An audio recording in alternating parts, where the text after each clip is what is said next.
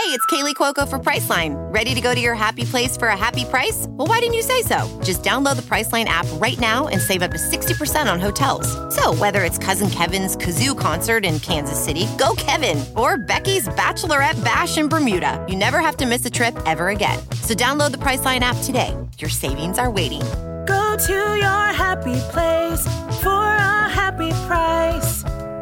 Go to your happy price, Priceline.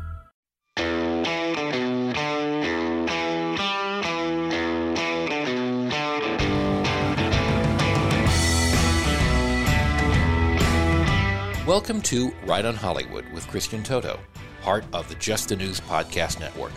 Sick of media bias infecting film reviews? Furious that too many stars insult your views? Right on Hollywood has your back. Christian is an award winning journalist, movie critic, and founder of HollywoodInToto.com, the right take on entertainment. Now, here's your host, Christian Toto. Welcome to Right on Hollywood, a proud member of the Just the News Podcast Network. This week's show is brought to you by Time's Up the nonprofit dedicated to protecting women against predators, assuming they don't have a D before their names. This week we're talking with the great Nick Searcy, veteran character actor, now he's a documentary filmmaker. His new project is Capitol Punishment. Oh, does it do the work the mainstream media refuses to do regarding the January 6 riots? And how? We'll also talk with Natalie Madsen, a driving force behind the very funny sitcom Freelancers, no, it's not on Netflix or Hulu. It's on your YouTube channel or your Angel Studios app, but it's worth it. Let me let me tell you. All the usual suspects passed on her squeaky clean show, which is interesting because the show's crowdfunding team, well, they beg to differ. There's a lesson there, Hollywood. Maybe you want to put on your reading glasses. Wanted to start with this week's show with something I bet all movie fans can appreciate. You ever watch an actor in a single film? You can name the film and no matter what he or she does next, no matter how many clunkers that person stars in, you never stop loving them just for that performance alone. I felt that way after seeing Begin Again. It's probably one of my favorite recent films. It's the story of a washed up music producer who thinks that he's found a bright young new talent, except he might be falling in love with her while they record her debut album. And that's Mark Ruffalo. He's playing the producer, and Keira Knightley is the singer. The music here is just great. It's from the director of Once, so you kind of know the music is already locked in. But it's the tenderness of their bond together. I don't want to say much more about their relationship, but it's different, it's special, and it's really kind of atypical when you think of the usual rom com romances. It's uh, really left a mark on me. I highly recommend it. Well, Mark Ruffalo came up over the weekend, and not in a really flattering way, I have to say. He tweeted out his thoughts on the Kyle Rittenhouse trial and the verdict, like many other celebrities. And in doing so, he paid tribute to the two men that Rittenhouse killed during that not so peaceful protest in Kenosha. Here's Mark Ruffalo's tweet. We come together to mourn the lives lost to the same racist system that devalues black lives and devalued the lives of Anthony and JoJo. For the record, JoJo is a convicted pedophile whose rap sheet is about as gross and vile as you can possibly imagine. Now, Ruffalo wasn't alone in Hollywood in mourning old JoJo. Pedro Pascal of The Mandalorian did pretty much the same thing on his social media feed. I don't think he called him JoJo, though, but the, the sort of the sentiment was in the same place. Now, I think we all know by now that a lot of Hollywood stars have been weighing in on this particular trial, peddling all of the same lies that our corrupt press has been peddling. They didn't do an ounce of homework, apparently, or Maybe they know the truth and would rather virtue signal to their buddies to get a gig and maybe to improve their standing in the Hollywood community. I don't know what it is. It's just disgusting. That Ruffalo tweet really got to me. I think it's the JoJo part that really made my skin crawl. The actor is aggressively liberal. We know that. And I don't care. My wife is aggressively liberal. I don't care. We're still married. I would love debates with people who disagree with me. Let's have a talk about it. Maybe Maybe the temperatures will get raised a little bit. Let's have a beer afterwards. It's the American way. It's what makes our country great. But seeing Ruffalo give a shout out to a pedophile and not either understand or at least acknowledge that his gruesome crimes existed, that's hard to process. I'll never stop recommending Begin Again, and I'll always wait for the next great Mark Ruffalo performance, whether he's Hulk or some other character. It's still hard not to see him in a different, far less flattering light after those latest comments. Don't touch that dial. You're listening to Right on Hollywood. What's the dial?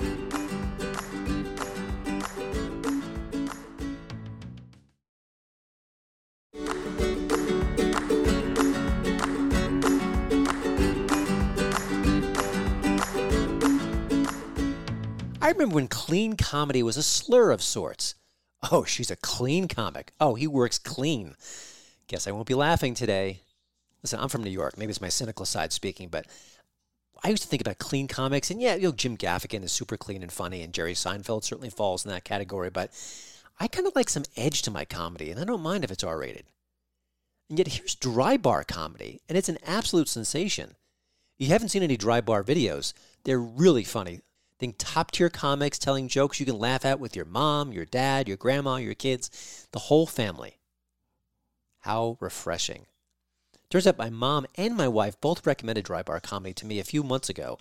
They didn't mention the fact that it was clean. They just independently discovered it and said, oh gosh, this is really funny. And you know, I think the same is true for freelancers. The sitcom, which you can watch on either YouTube or Angel Studios via their app, it follows a group of hapless entrepreneurs trying to make a go of it with their video production company called, what else? VPC. Guess what that stands for? Natalie Madsen is a writer on the show, and she's also the showrunner for its second season, out now. I brought her on Right on Hollywood to give us a kind of an inside look at the making of freelancers and find out just how those funny bits happen. Natalie, you strike me as someone who was growing up creating, performing, putting on shows from a very early age. Now, correct me if I'm wrong, or maybe just confirm that. That's suspicious when I think about think about. Okay, give me confirmed. I have um, four sisters and one brother, and I made them do videos constantly. Gotcha. And little, yeah, confirmed.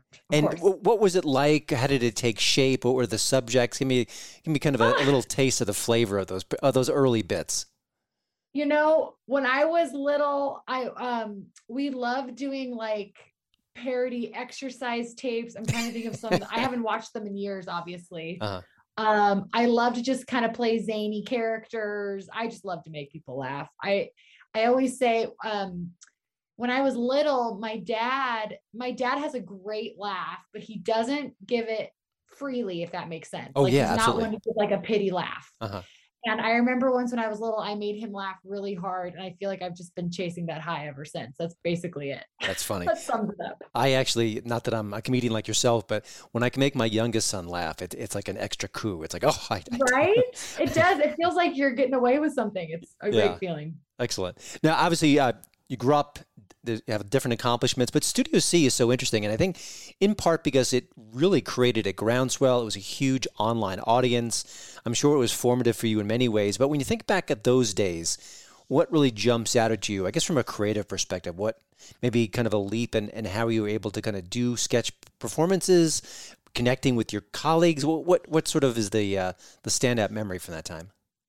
You know, it was, um, we were on the show for eight years. And even before then, we were a college group together for four years um, at BYU. And so, um, honestly, I have really, really great memories. I mean, obviously, we're still creating things together. Sure. So we love each other. And it's where our, um, our creative language was definitely built during those four years at, at school. And then just, I feel like I perfected is too strong of a word, but developed even more during our Studio C years.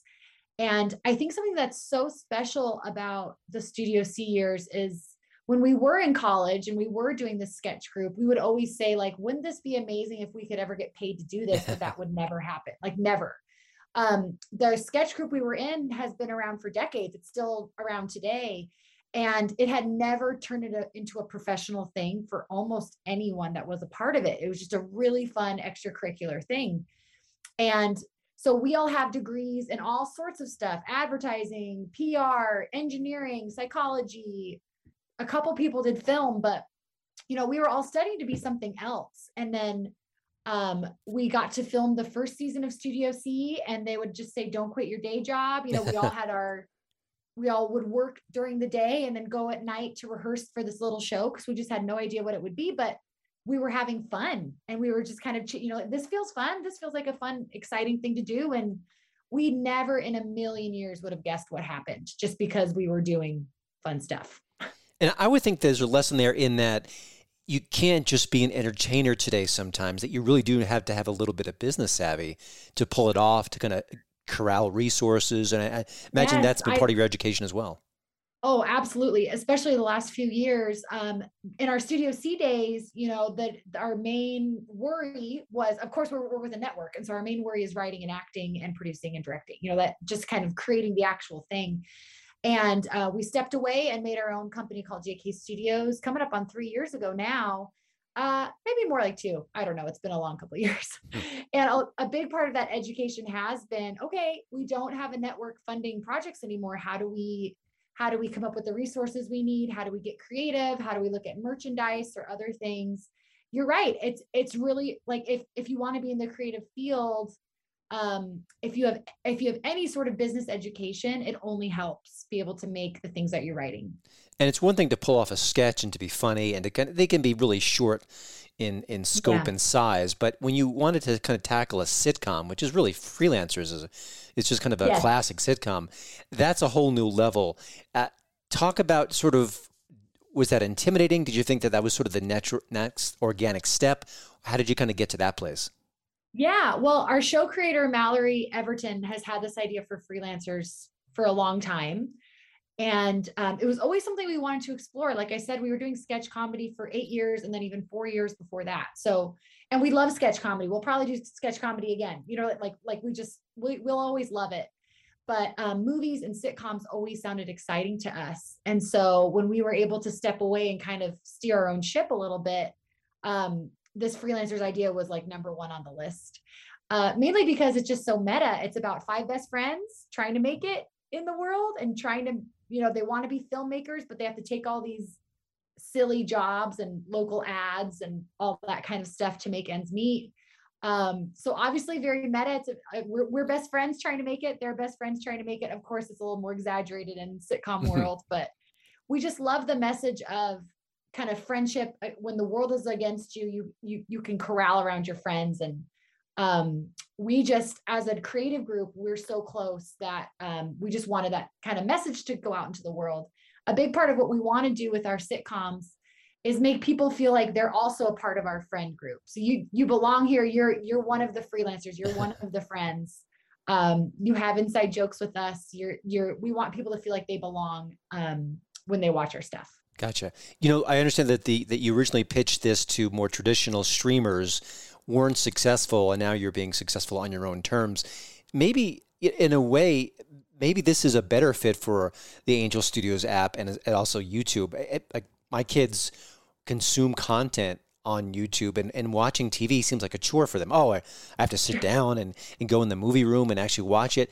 I, I, th- I think, Yeah. you know, maybe in 10, 20 years, this is sort of the more the more traditional normal approach. Talk about sort of Right. going the online route, which again, a while ago would have sounded desperate. And today it sounds inventive and if not necessary. And you, you know what? I think um, the crowdfunding aspect of working with Angel Studios has been so enlightening and empowering. Um, it's almost like people, you know, people are paying for it before it even exists. It's a great way to gauge interest for what you're about to do, right? So if you can't crowdfund a project, there's not enough people that are excited enough to watch it. That's a great indicator that maybe you should be working on something else. And the fact that we were able to fully fund, we reached our legal limit um, for the season uh, people were so excited. It was such a special and humbling time to see our fans really like take action to make more content happen. It makes us feel way more connected to the audience. Like we we literally obviously could not have done it without our audience. There it wouldn't exist without them. And so I think that connection is really unique and exciting. We had over 3,000 investors into the show and right there you have a little 3,000 person marketing army who is you know so excited that this is coming out and telling their friends about it and i think with the online the streaming the future of um, shows i i feel like that word of mouth is so powerful like i don't know about you but if my friends say hey i watched the show on netflix i'm more likely to watch that show right Oh, yeah. rather than it's just recommended for you or it's in the top 10 in the US doesn't necessarily mean I'm going to click on it. But if the people I know and um, the people whose opinion I really respect say you got to watch this, then I'm going to watch it. Yep. And so I think kind of activating the audience in that way um, has been really, really amazing. And I, I, I think there's a lot more in store at Angel Studios because of that. They're really enabling the the powers in the audience. You know what I mean? Yeah, Which is, absolutely. um, nerve wracking, but also amazing when you have such a supportive audience like like we do. Now, obviously, Freelancers season two has a, a bigger budget. You had more resources, longer episodes. It also, I'm watching an episode just before we started talking, and I'm thinking, if I watched this on TV, if this was a Netflix show or Hulu, I wouldn't blink an eye. There's nothing different about it from a production point of view. And I'm going to guess that you were much more uh, wise in your resource allotment than, than a Netflix show. Can you talk a little bit about sort of uh, kind of ways to uh, cut corners is maybe kind of a negative way to frame it, but kind of staging a show like this, making it look like anything else you see on TV, but also doing it at a much tighter price point. Is there is there sort of a secret or two you can share without giving away too much? Yeah. So I mean, like like like I said, we crowdfunded the legal limit, which was just over a million dollars. Which you know, to the average person, that sounds like, oh my gosh, that's an insane amount. It is. It it's a lot of Hmm. money. I'm not saying that it's not, but you know, a typical sitcom like ours with eight episodes that are 24 minutes each, a, a small budget in Hollywood is 10 million Yeah. for that kind of project, right? So like it's still we are grassroots indie, you know, we're we're definitely trying to make it work. Um, I think our experience with our amazing crew, we we have our go-to people that just kind of understand. They're able to work so hard, but I mean, it's been a it's been a lot of work on a lot of people um to make this happen and no one's no one's making a bunch of money off of it i'll just say that you know what I, Mhm. like every everyone just believes in the project so much that they're willing to just kind of you know power through and kind of scrape the bottom of the barrel. If there's money to be paid great. If not we just really want to get this out. Yeah. um, and so I think it really helps when you have a, a crew and a cast that are just so passionate about a show and just love the show so much. Interesting.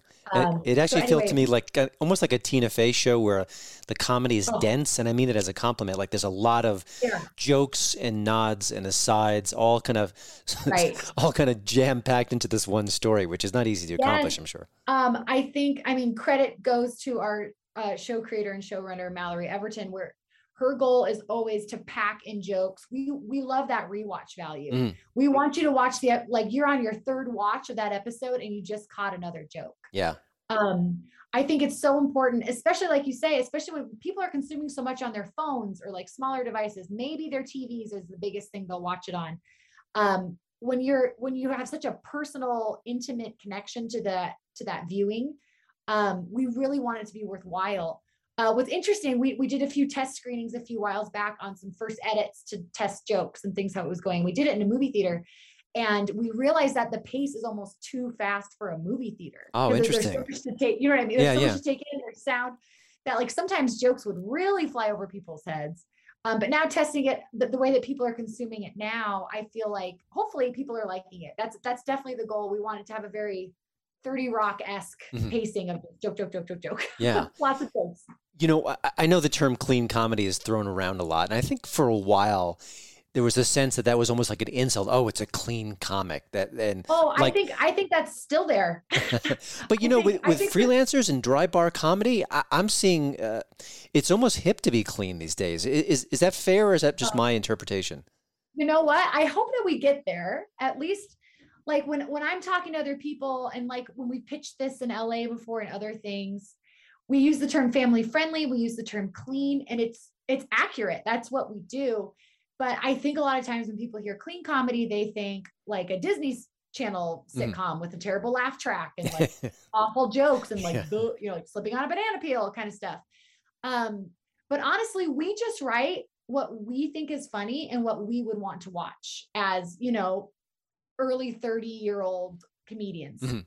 um we we just want to make a show that we would want to watch and we do watch it. You know like i i watch with my kids and my kids love it which is everything right? That's what it's all about. Yeah. um the fact that it that kids can watch it is wonderful. But we have even in studio c days we've never sat down and said okay how can we write a sketch for kids? We we think kids are really smart. So let's just write what we think is funny. Don't write down to your audience right? And the fact that there is no swearing there's no innuendo there's no you know the, the list is long of things that it, that it could be that it isn't um, is just like a it's a nice byproduct. And like I said, we just never try to be exclusive with our comedy or alienating. We want people to feel like they're in on the joke always. Yeah. You know, because the show has that intimate feel you mentioned that connects with fans, they're crowdfunding, they're responding, I'm sure, on YouTube and, and uh, other venues. Does it change what you do at all? Does it influence or flavor? Do you get feedback that sort of tells you this joke landed harder or this idea? Or is it just sort of it, the, the feedback's great, but we have to kind of follow our muse? I think feedback is vital in comedy. So we will always, always get feedback. For the freelancers process, we did table reads in front of an audience before we even, you know, just to finalize our scripts. Um, we did, like I said, we did like edit testing in movie theaters. We did that a few times. Um, we showed it to people. We, tr- we, we got people's opinions. I think feedback is so important. Um, I don't remember who said this. It might have been Conan, but a, a, famous comedian. Don't quote me on who it is. I don't know who it is, but mm. they basically said, "Oh no, it was Ron Howard." Now I remember. Ron Howard said, "Listen to every or hear everyone, but listen to yourself." Yeah. So he, hear all the feedback um, it's so important. But at the end of the day, we do have, as creators, have like a gut check. We know what the show is better than anyone. Um, so to to make sure that's still true to the story we're trying to tell or the joke we're trying to tell. Um, but even in our in our edits, you know, we'll put in multiple options for different jokes, and we play it in front of a crowd, and this one landed, and this one didn't, and out it goes all the time, all the time. Interesting.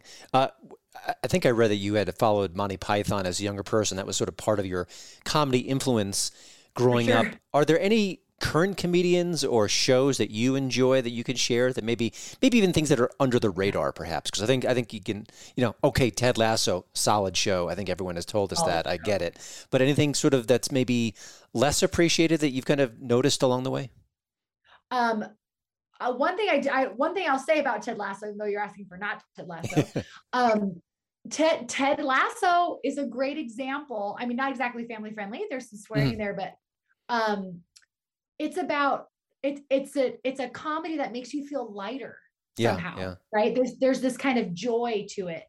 Um, a, a person we were just meeting with um, out of LA called our group the Ted Lasso of sketch comedy, and I almost fainted.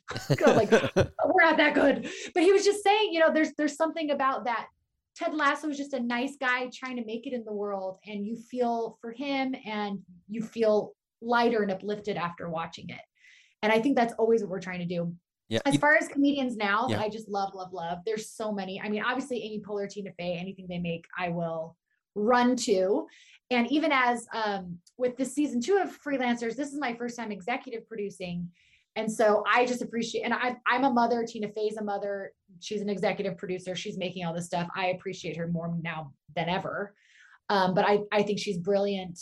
Um, you know, uh, I will say freelancers, I feel like has been compared to New Girl, 30 Rock, Always Sunny, which, and we all love those shows. I will always, always love Parks and Rec. You know, it's, it's nothing, nothing too under the radar mm. here, but yeah. Uh, the, the thing I love about Parks and Rec is it's about friendship really first and foremost it's about relationships and those characters are just so good that I mean, those characters could go anywhere, and I'd, I'd want to watch what they were up to, right? Because yeah. you just love them. You know, I think it's one of the reasons why the show Friends had such a has such a, a connection with audiences because they were our friends, and, and that sounds like a corny right. thing to say, but we connected yeah. with them in a way that they they stuck together with each other, and I think even for our own friendships when sometimes a friend will disappoint you or not not stand up for you or something they didn't do mm-hmm. that and by the way, you know, when I watch Ted Lasso, which is a very funny show, the R-rated moments are almost wildly unnecessary. I have to say, it, it's it's almost jarring. I think, sure. gosh, you could have taken out that that f bomb, and my kid could be watching it and having a great time. So uh, it is odd that they kind of put that in there. It seems a little bit, uh, I don't know if incongruous is the right word, but just uh, out of left field, perhaps. Sure, but you know what? I um I I feel like I am in no place to criticize the creative Ted Lasso because I think it's almost a perfect show. But yeah, I, no, I, I, hear what you're saying. I absolutely hear what you're saying for sure. And I think um we're we, yeah we're nothing but inspired by Ted Lasso and that storyline mm-hmm. and the I but I I think that the real thing people love is that you know you're you just you feel for these people they're all trying their best it feels like the world is against them they're kind of the underdog um, you just you just love what they're doing and that's what we're going for in freelancers as well you just want to you know they're all such zany characters they're all kind of exaggerations of the actors who play them basically. Uh, that's not always true, but that's basically that's basically true, um, at least amongst our main characters. And so, um, just being able to see that come to life and see our dynamic and our friendships kind of reflected in a show is so personal to us and meaningful for us, for sure. Excellent. One last question. I think there's a musical uh, component coming up to a new uh, new episode coming soon. Is that correct? Yes, okay. I am so excited. So it'll be. Um, I should know the date, uh, but it'll be mid uh, mid December. It's our second to last episode. Excellent. Um, so I, th- I think it's the second week of December. It'll come out and it is a musical episode and we are so excited well it's been it's been tons of work but tons of fun i'm sure on that note is there anything if, uh, assuming a third freelancer season happens are there any kind of other either twists or maybe more ambitious components you'd like to add or is it, is, or is it just going to keep it on keep it on the show we have such a long list of things we would love to do with these characters in this world. We, would love for them to travel somewhere. Mm-hmm you know do, do some sort of on location episode. Um, we've we've we've talked about depending on how the musical goes we might do more of those. Um, there's a couple like really deep inside jokes in the show. Like there's a there's a made up tv show that they mention a few times. Mm-hmm. we'd love to do an episode of that made up tv show. Um, there's so much more to dig into. So we're definitely thinking about a season three. We're trying not to put the cart before the horse. We have to mm-hmm. see how this season goes um, but we're definitely definitely down to make more of this of this world for sure. We've we've we've got a long list and it's only growing. So. Excellent. Well, Natalie, thank you for joining Right on Hollywood. The show, of course, is freelancers, and it's as clean as it is funny, and that's refreshing and true and uplifting for sure. Natalie, thanks again. Keep up the great work, and uh, it's just it's a fun show to watch and it's empowering to see that the while the the sort of the mainstream suits turned this down the regular people said no we want to see more of it. So uh, that's a good thing. Thanks again. Thank you.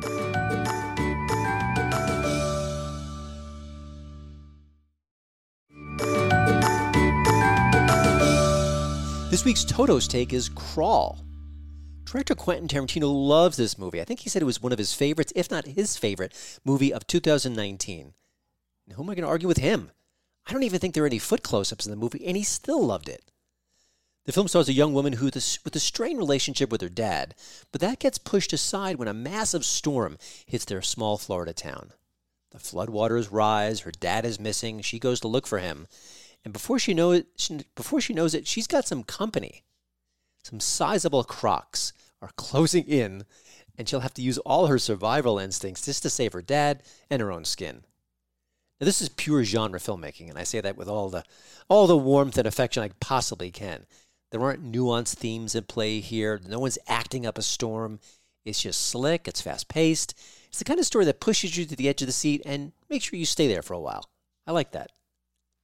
Now, I know Tarantino loves grindhouse movies, and I do too, this is a really good example of a modern film that really kind of fits right in that category. And Crawl is available right now on Hulu.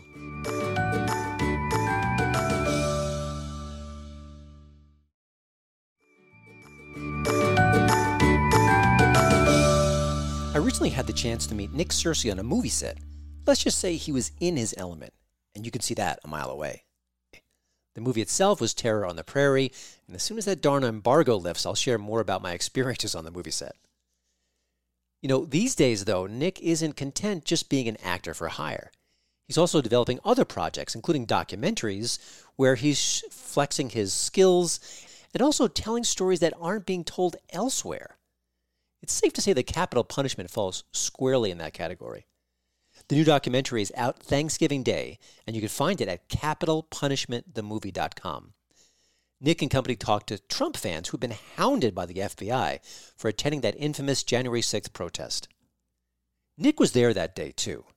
And one of the reasons why he made that movie is because after he left, he saw a lot of things in the news that didn't really square with his experience there. He wasn't in the Capitol, but he saw the tenor of the protests, met lots and lots of people, had his camera swinging wildly, capturing some of the uh, protests and some of the speeches.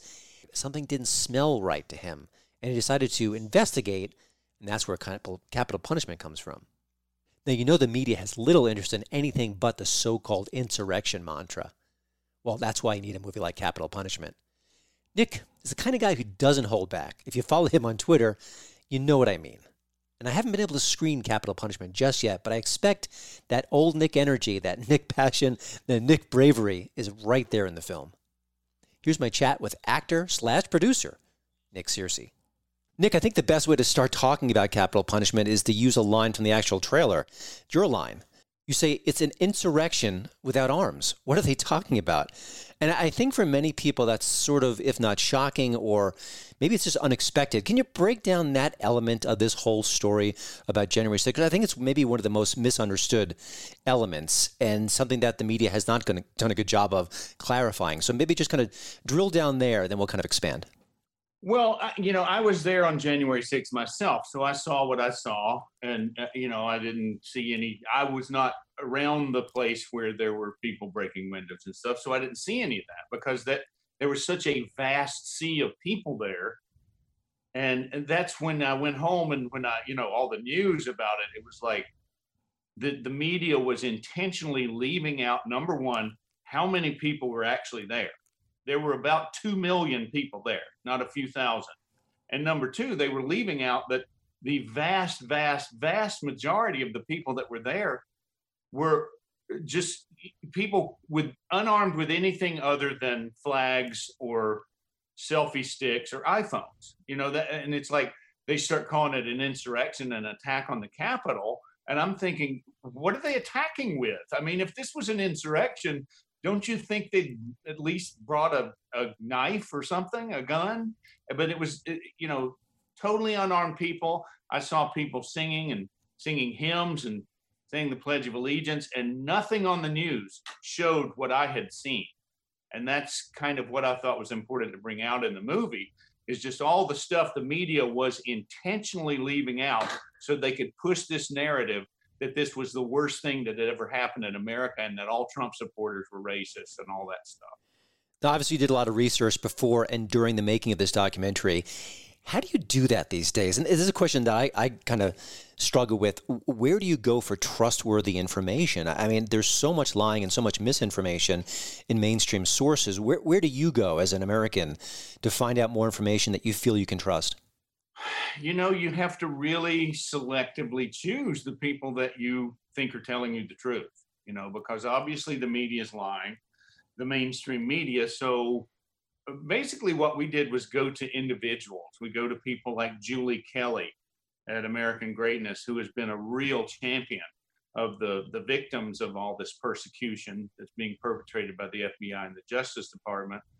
And, you know, we were lucky enough to have some kind of inside sources, former FBI agents like John Guandolo, um, uh, former DEA agents like Mark Ibrahim, we were able to sort of put the story together by going to firsthand individual sources rather than trusting journalists, you know, journalismists or whatever they're called these days. You uh, you shared a few clips from the movie. I haven't seen the whole film yet. I will, I'm sure. But uh, the stuff that I saw was shocking, and and you know people talking about how the FBI raided their houses, guns drawn, uh, you know the red the red light of the the scope in their face, that kind of a thing. Yeah. Is is there one story in your film, and I don't, yeah, I don't want you to give away too much, but just or even just one anecdote that really chills you when you think about it when you're filming, and even just looking back at the project now? Well, the more we went along talking to these people who had been basically terrorized by the FBI. Every story is about the same. Six o'clock in the morning, 70 or 80 FBI agents with armored vehicles, SWAT team, everything, uh, screaming at them to come out of their houses with their hands up, breaking down their doors. Every single one of these people that we talked to never had been in trouble. They'd never been arrested for anything before. This is not like career criminals that they've finally caught or something. These are people that have really never been in, in, in trouble with the law before, and they're being treated like serial killers or cartel drug leaders. And the one story that really still haunts me is the story of the Martinez family, you know, man with three children. And uh, they come to his house, they bust in his sliding glass door, his back door, their dog runs out and disappears for a week. And the, the little girl, 13 year old Isabel Martinez, says that the reason she couldn't grab her dog is that the FBI handcuffed her. A 13 year old girl. 13 year old girl. And I was just, that was shocking. I was like, they handcuffed you, a 13 year old girl? And she said, yeah, yeah, they told me to put my hands behind my back, you know, and it's like, at that point, you just start going, okay, there's no reason for this that has a legal basis. This is terrorization. They are trying to terrorize these people and let it spread through the community so that people will go, okay, I better not say anything bad about my government because look what happened to the Martinez family. It's it's really sick and insidious. And the more we talk to people, the more convicted I got that this was something that had to be brought to light and that it was just wrong and that no American should stand behind this. I don't care what party you are. It's just not right for the FBI to be treating people this way. When it, it I mean, you're talking about people that have never been arrested. If there's a problem, call them on the phone and say, "We'd like to talk to you." You know, Yeah. that's how you treat people like that, not by breaking down their doors. You know, I hadn't seen the footage of Ashli Babbitt's final moments until recently. I, I didn't realize, you know, I, I, do, I consume a lot of news, but just things escape me. And I, I was certainly highly skeptical of the reasons for her death and why there was a shooting in the first place. But recently I saw it, and it's, it's included in your film as well. Yeah. I, I, it's, I, I, I, I'm having trouble finding the words to describe my reaction to seeing a woman shot and killed when she clearly posed no danger, and the media and the government said said that this was a justified killing. What was your reaction when you f- first saw that footage? It, I mean, I, I I'm still processing it, and it was a couple days ago. Yeah, I mean it's shocking. We we uh, we showed the whole thing in the film, um, and the the thing that's shocking to me is the the Capitol policeman has his gun out and is pointing at that door before Ashli Babbitt is even there. He's got the gun out, he's holding it right there. You can see him, he's holding it up for about 30 seconds until she gets in the window. And then he shoots. And there's no verbal command, there's no stop, get back, I'm going to shoot. There's nothing. And it just seems so insane to me. It's it's deliberate. It's it's as if somebody told that guy, go to go down there, and if anybody comes through that door, shoot them. And like he didn't think about anything but that. So he didn't he didn't try to assess whether or not Ashli Babbitt was an actual threat. He didn't try anything else. He was following whatever orders he was given. If anybody comes through that door, shoot them. And then you know she, he murdered her. She's un she's unarmed, no threat her husband talks about in the uh, movie, in my movie, about how she knew the rules of engagement, the rules of using deadly force, and if if any of those procedures had been followed, for example, if the Capitol policeman had said, "Get back, or I'm going to shoot," he said Ashli would have known right away. Her hands would have come off that door, and she would have backed off. But she never received a warning, and that's murder. Yeah. Book you know, I, I think if this whole situation happened 10 years ago, certainly 20, we wouldn't get your movie. We wouldn't get Patriot Purge, which is Tucker Carlson's docu-series, which has some overlap here. Yeah. Now we do. Now there's alternative media. Media. You've got websites. You've got different platforms. Talk a little bit about sort of that and where this message, your message, would not get out unless there was a website willing to post it, unless there was a Fox Nation willing to kind of share something similar. I, I mean, th- there must be some comfort there that that your your your your take on this is will be heard and will be seen and will be processed. Yeah. Well, I've been raving about, you know, we need a new Hollywood for about a couple of years now and that's it's finally kind of coming to pass, eh, you know, in baby steps. Of course, we, we got a long way to go. But I would say even two, three years ago, you know, the gatekeepers of Hollywood, the Netflixes and the Amazon Primes and, you know, the people that control the content that is delivered, they would not allow something like this on their platform. They wouldn't allow it to this day. And so what we have to do is just accept the fact that Hollywood has destroyed itself. It is it no longer cares about the audience. It's no longer beholden to them the audience is no longer the source of Hollywood's income. So we have to go around them. We have to build our own things and allow our audience to access our material directly rather than going through the gatekeepers. And that's what's happened is now we don't need them anymore. And, you know, people are always asking me, you know, are you afraid Hollywood's never going to let you back in because of the stances that you've taken or the movies that you've made? And I tell them, I don't want to get back in. I want to build something new. I want to to go around them and make them irrelevant. And uh, I think that if this movie's successful, that will go a long way for towards doing that. Now, movies are never easy to make. They're never easy to fund. Even when you have a, a big A-list direct, director actor, there's always you know got to scramble for money. Was this a hard film and television? Exactly, star. exactly. Even in your case, was this hard to assemble? I mean, obviously, it's done. Uh, I don't want to say it's fairly quickly. I mean, January 6th was, you know, nine, ten months ago. You put this all together, it's ready to roll. Just talk real briefly about sort of that process because you've obviously done it. You were able to succeed in this mission. That's not easy. Not every filmmaker can make that happen. So maybe, I don't want to get too in the weeds about sort of the, the behind the scenes, but can you just share a little bit about how this came to be so quickly and how you're kind of assemble it? Well, the, um, the way it came to be is that in 2020, I made a documentary. I was commissioned to make a documentary in 2020 by the Western Conservative Summit called America, America, God Shed His Grace on Thee. And it was an exploration of the Bible and the Constitution, the relationship between uh, God, religious, uh, religion, and, and America, basically, and tracking it through the years. And so we, sh- this movie did well for the Western Conservative Summit, and a lot of people saw it. And we went down to a convention last March in Florida and we showed the film there. And at the end of the screening, somebody came up and said, Do you want to make another one?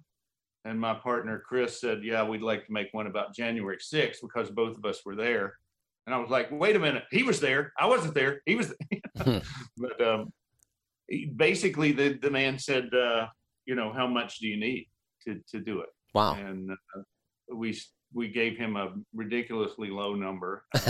kicked ourselves ever since. But we, we, you know, he we got the money that way. They had seen a, a previous work and said, "We want you to make another one."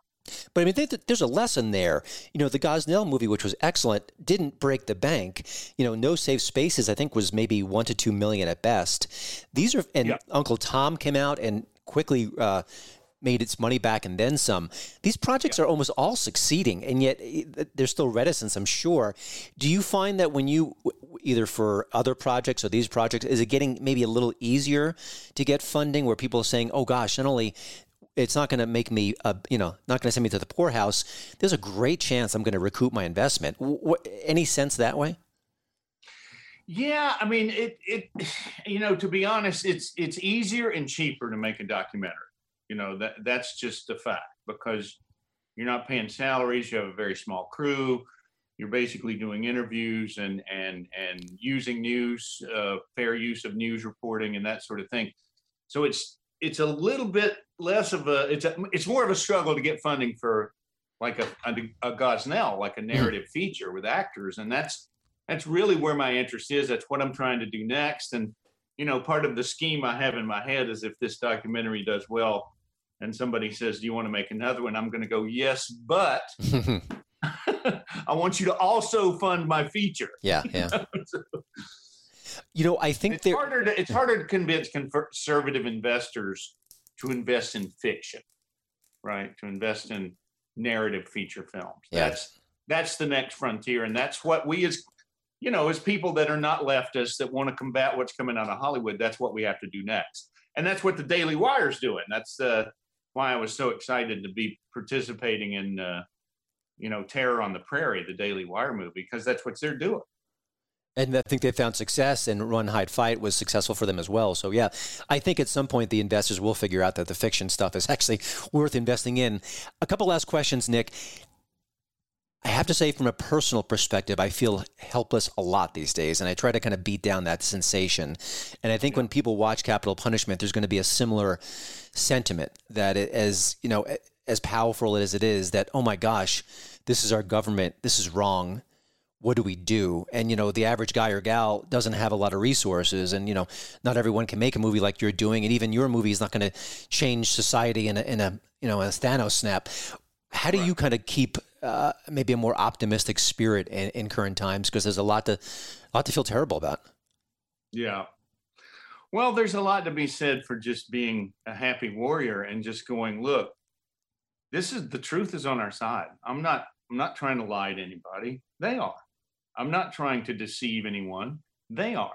So I think that all we can do really is is not comply and use our voices and and say what we think and shine light on this subject. I mean, an example, I just spent better part of two two months in uh, in Montana. Before that, I was about a month in Tennessee, and it's totally normal there. you know, there's a few people that have masks on, but no one's screaming at them to take them off. You know, and, and most of the people don't wear masks. They aren't checking IDs to go to a restaurant. You know, uh, and and that sort of thing. And it's like coming back to California, and you know, and walking into a grocery store, and I'm the only one that is not wearing a mask, and all the other zombies are just like happy to to put on their masks and do as they're told. And I I think what we have to start doing is just being honest and saying, I'm not going to do that. I'm not going to go to this restaurant if you're going to check my stupid uh, uh vaccine card. I'm just not going to participate in your destruction of society. And I think the more of us that do that, the more of us that just say, I'm not going to comply. If we keep doing that, it's going to catch on. Now, obviously, the government is going to get worse and worse. They're going to try to make everything that we, you know, everything illegal. They're going to try to put you in jail if you don't want to show your vaccine card and all that. We just have to keep saying the truth as as much as we can and with as much good humor as we can and face these people down. That's what we have to do. Yeah. a quick note before I let you go. I just got a screening, excuse me, a screening invitation for a movie, and it said not only do I need to show my vaccine card that I've been vaccinated, that I have to also separately take a COVID screening test and show the result before going into that screening. So I'm yeah. not going to go to that screening. I, I think that's kind of I mean, just, a few steps too far. That alone, Christian, it doesn't make any sense. If you've been vaccinated, why do they have to test you? Unless the vaccine doesn't work. which, which you can. the whole thing is madness. Yeah. It's all insane. Yeah. Uh, the CDC, uh, you know, ba- basically was forced to release this info a couple of days ago that people who have had the COVID and, and have natural immunity, there's about 150 million of us in America, and our immunity is stronger than anything a vaccine can give us. But yet, we're still checking vaccination cards like that's the ticket. Oh, but the, you still have to have a COVID test, even if you've been vaccinated, because the vaccination doesn't work. So it's all of it's madness and we just have to we just have to find our own way each of us to stand up to it. Gotcha. Well nick you've been doing just that for many years now. I appreciate you joining right on hollywood. The new movie is capitol punishment and you can watch it at capitolpunishmentthemovie.com comes out Thanksgiving Day. I think a lot of people are going to talk about it, and a lot of people will be discussing what it means, what it's shared, and uh, the bigger picture here. So, thank you, Nick, for speaking truth to power on your terms, and you're always doing it with style and humor. I like that the best about you. All the best. Thank you, Christian. Good to talk to you again. Thanks for listening to Right on Hollywood, part of the Just the News podcast family. If you like the show, I think you'll love my upcoming book, Virtue Bombs How Hollywood Got Woke and Lost Its Soul. If you're sick of all the things woke going on in Hollywood, I think you'll appreciate how Virtue Bombs connects all the essential dots and how it craves a return to the Hollywood that I grew up with, where storytelling reigns supreme. Man, I miss those days. Virtue Bombs is available for pre order right now. Well, that's it for this week. I hope everyone has a wonderful Thanksgiving, and we'll circle back here, Psaki style, next week. Thanks for listening to the Right on Hollywood podcast, part of the Just the News Network. We'd love to hear from you about the show. You can email Christian at HollywoodInToto.com. And please don't forget to rate and review us at Apple Podcasts. Five star reviews make our day. But just speak from the heart. Free speech matters more than ever.